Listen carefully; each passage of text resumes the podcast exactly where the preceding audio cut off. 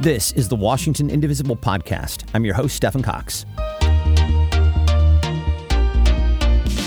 Well, the 2024 election is officially underway, and many of us are wondering now how we can best leverage our time, money, and effort to make the biggest impact. So, in order to keep you on top of things, we are again bringing you our monthly election coverage with our friend Kevin Jones. He is leader of Indivisible Vashon and a member of the Washington Indivisible Network Steering Committee and the head of the WIN Elections Group. You will likely remember Kevin from our 2022 coverage, where we brought you the most up to date developments as well as numerous ways to get involved. So, we're very excited excited to resume this and bring Kevin back. Hey, man, how are you? I'm doing well, Stefan. I hope, trust that all is well with you as also. Yeah, uh, you know, I think we're all kind of trepidatious uh, about this year's, uh, you know, the prospects for this year, but we'll get into that. Uh, I will mention right before we get started that, you know, you're very much a data guy.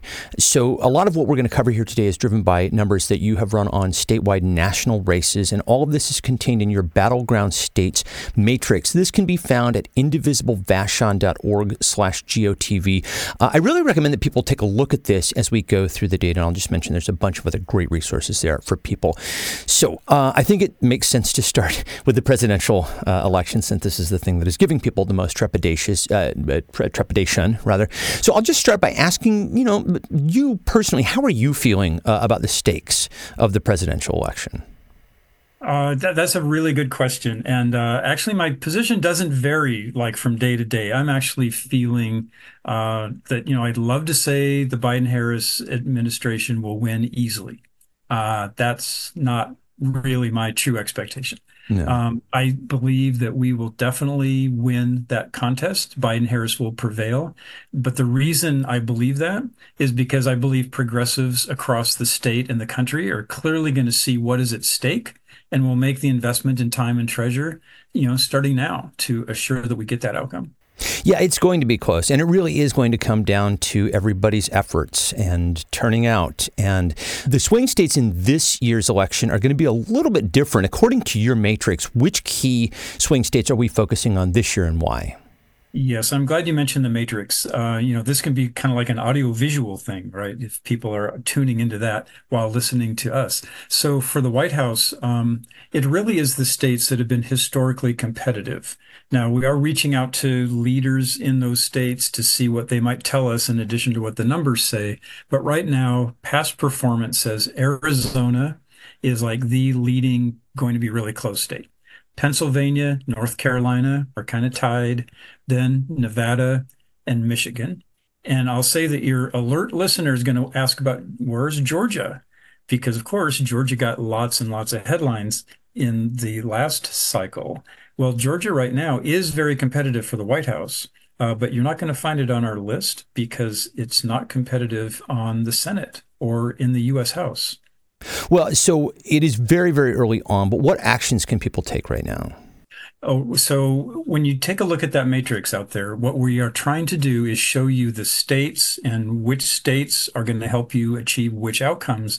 And then further down in that matrix, you have postcarding, phone banking, voter registration opportunities. So right now, First of all, we have a bunch of people out doing research. Well, that means two people doing research, maybe three. Uh, but we have phone banking and voter registration in Arizona. You can do postcard writing in all of those states we mentioned, except we haven't yet found an opportunity in Michigan. And donating anywhere, you can donate money to get those campaigns off to a good start. I want to talk next. Yeah, absolutely. Don- donation, I think, is kind of universal here with all of these. Let's talk next about the Senate. Um, and I uh, will, of course, mention that we have a Senate race here in Washington. Senator Maria Cantwell is up for reelection.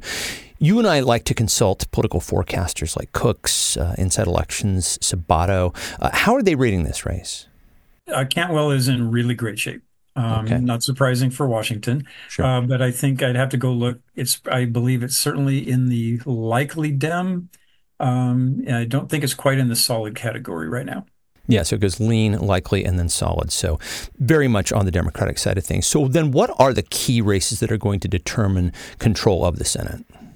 Uh, well, let's see. The one key thing to be aware of is that West Virginia, with Manchin stepping down, we already have sort of sent that state uh, off of the list. Right. So, um, you know, now it kind of that was our one seat, like a margin or one seat, a, a margin of Democratic control, which sort of now like we're in a tie.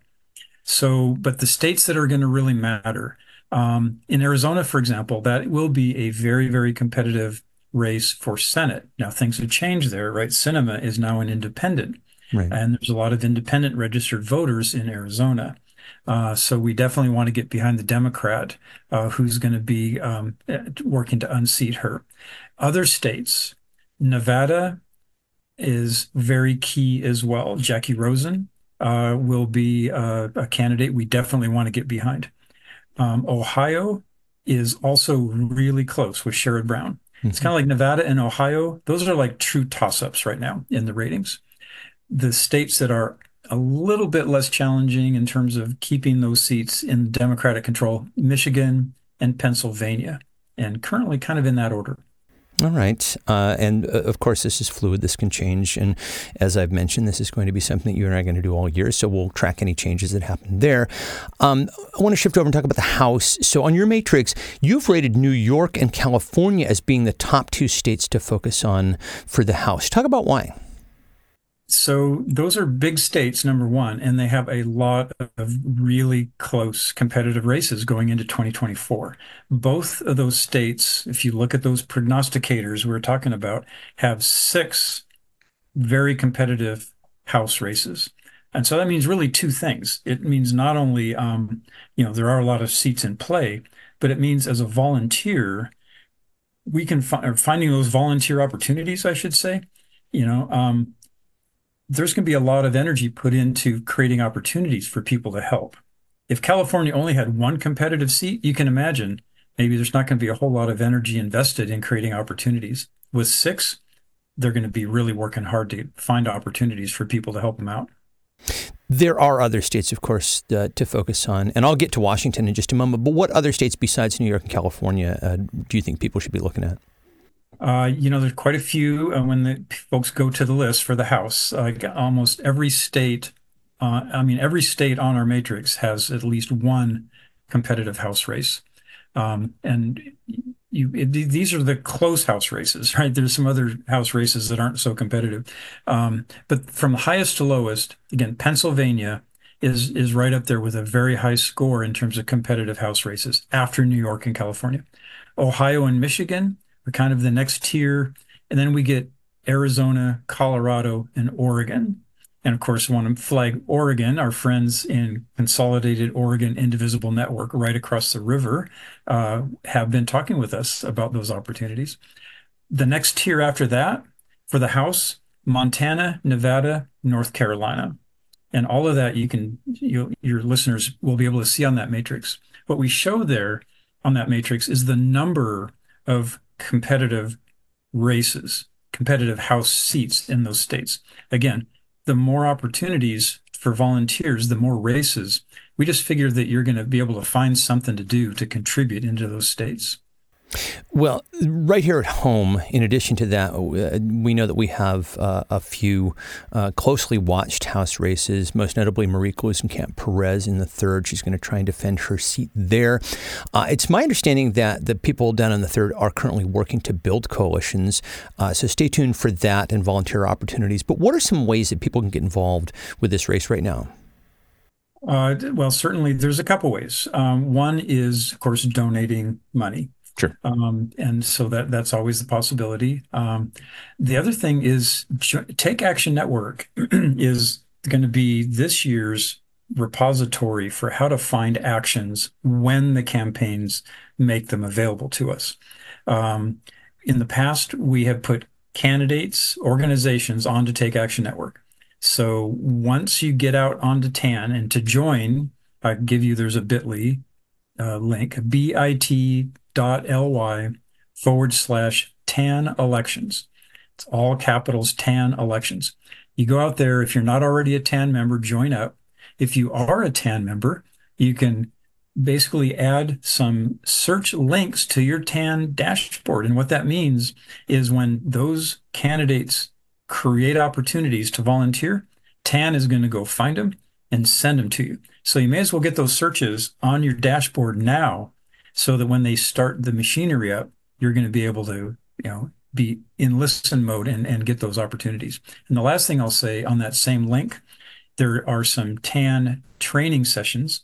Uh, Kevin Leja and our friends in Bellingham are uh, happy to sit down and kind of give you a walkthrough what that tool looks like. So uh, check it out and uh, get prepped is one thing we can do right now. That's fantastic advice. You know, um, uh, there TAN is such an extraordinary resource. I don't think we've done a segment yet uh, this year that hasn't name dropped TAN, hasn't mentioned that and, and, recommended it. So yeah. Also, this is interesting. Uh, Washington Sixth District um, five term Congressman Derek Kilmer is going to be stepping down. Uh, this district includes the Olympic and Kitsap Peninsulas and most of Tacoma. What are your thoughts on this race and who might succeed him? So uh, Kilmer won his last contest there by 20%. And, uh, you know, some of the numbers game is there, there's the power of incumbency. And uh, it's hard to measure exactly how powerful that is in terms of percentage. Mm-hmm. But I think most people think it's not 20%. Um, you know, it may be somewhere between 5 and 10. So what that tells me is we probably have a 10% margin of goodwill for progressive voters to get a Democrat into that seat. I think the question right now is which Democrat is that going to be?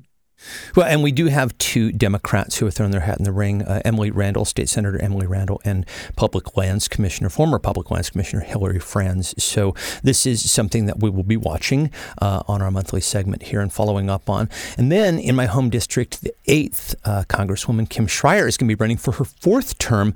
What do the forecasters have to say about this race? the forecasters are basically making Dr. Schrier, I think, feel pretty good right now.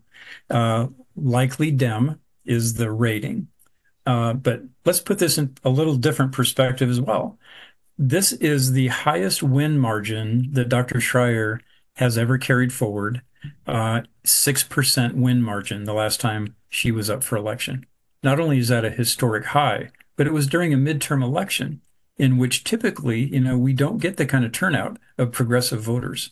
So um, now a lot is going to depend on, as things always do, you know, how the race turns out, what kind of issues come up, who mm. files as her opponent. Um, but when we talked about that power of incumbency, and now Dr. Schrier is at 6% win margin, you know, maybe that's kind of the incumbency value proposition, if you will. Uh, and and she's certainly at that level, and uh, that's a good sign. Yeah, it's it's damn good, especially considering that the district was designed to be a Republican safehold uh, for Dave Reichert, and more on him in a second. Um, so you know, uh, we've talked about all the states uh, now that are in play for the White House, the Senate, and the House. So looking at your battleground vote matrix, uh, which states are the ones that tick all three boxes for you? Yeah. And uh, so now what we're talking about is really important because what we're trying to do is get a voter to make sure that they turn in a ballot. And so the notion of, you know, which voters on their ballot are going to see, oh, here's a Democrat for the House and the Senate. And of course, everybody's going to have the White House. So those really key states that tick all those boxes Pennsylvania, Michigan, Arizona, and Nevada. So if you want to go for that trifecta, if you will, those are the states to really think about supporting. All right. So I do want to circle back uh, to Washington State here and talk about our state executive office races. Um, of course, we know that Governor Jay Inslee is going to be stepping down. There are uh, a few contenders looking to replace him, including uh, Attorney General Bob Ferguson. What are some of the other seats that are in play for state executive here? Uh, well, public lands is um, an area to focus on because um, our current public lands commissioner uh, is basically filed to run not only for governor and then now is switched over to run for CD6. Right. So Hilary Franz is in pursuit of that, uh, as well as some other um, well-known names like Jaime Herrera Beutler, Republican out of CD3, and Kevin Van De Wege, a state senator from the Jefferson County. I'm not sure I know the number of the uh, of the district. Um, and so they're unreasonably, those folks are all fairly conservative. Uh, those names I mentioned, there are three well known progressive Dems who filed as well. So again, we're going to have to kind of see how things sort themselves out in the primary. And then, of course, there is insurance commissioner. We spoke with uh, State Senator Patty Kuderer, who is running for that position. And of course, attorney general is another race that uh, I think is shaping up to be pretty competitive. Uh, we will be bringing you coverage of all of these races here on the show as the year uh, and the election season unfold. Um, which of these races that we've just discussed do you see as most competitive? It, it, it is hard to answer that question right now, uh, but based on who's put their hat in the ring, uh, it looks like public lands is going to be um, really the hot potato of those that we've mentioned so far. Well, there's not a ton to do on any of these races just yet unless you back a specific candidate. So let's shift and talk about the state legislature. So uh, Democrats continue to hold solid majorities in both chambers, but there are some pickup opportunities in purple districts across the state. Tell us about a couple of those. Uh, yeah, well, first of all, I would like to go back to what you said. The margins are really good. I mean, I remember uh, door knocking when Manka Dhingra flipped the Senate, which is in what 20, 2017, 2017, and uh, you know, now we have a nine-seat margin in the state Senate and an 18-seat margin in the state House. So, number one, we are really blessed to be in Washington State. Nonetheless, yes, we can pick up some other seats. The 10th Congre- uh, legislative district, which is basically on um, the Whidbey Island and Camano Island. Uh, that is a place where they've been able to flip two of those three seats. They have one Republican senator, and this is the year to move that seat to the blue column. Also in the 26, um, which is basically between Gig Harbor and Bremerton. This is where Emily Randall comes from. Yep. Um, two Republicans in the state house who are stubbornly long careers, both of them. Uh, so hopefully we'll have a chance to change that. All right. And then I'll just uh, kind of billboard for folks. In the 28th LD, T'wina Nobles uh, is going to be looking to hang on to her seat there. And in the 42nd, we have a Democratic trifecta uh, for the first time. This is up in the Bellingham area, and we're going to look to hang on to that as well. So, you know, Kevin, before I let you go, um, I know many of us were understandably very anxious before the 2020 two election uh, about a red wave that ultimately never materialized. Um, I also think the Democrats' victory in the House in 2018, and then, of course, winning the White House and the Senate in special elections in 2020 uh, were good harbingers. A lot of things are certainly different this year, but I'm wondering how you are thinking about all of this as we head into the 2024 election in context. Um, yeah, that's a, a, good context. And um, you know, we, we, of course, as you said, we walked away with some really somewhat surprising at times uh, win margins in win in our column, right? Um, and if we look at what happened in Virginia last year at their um, basically their their state house and the Democratic wins there. Uh, we also look at how women's reproductive rights is such a mm-hmm. powerful force in many many states, blue and red states.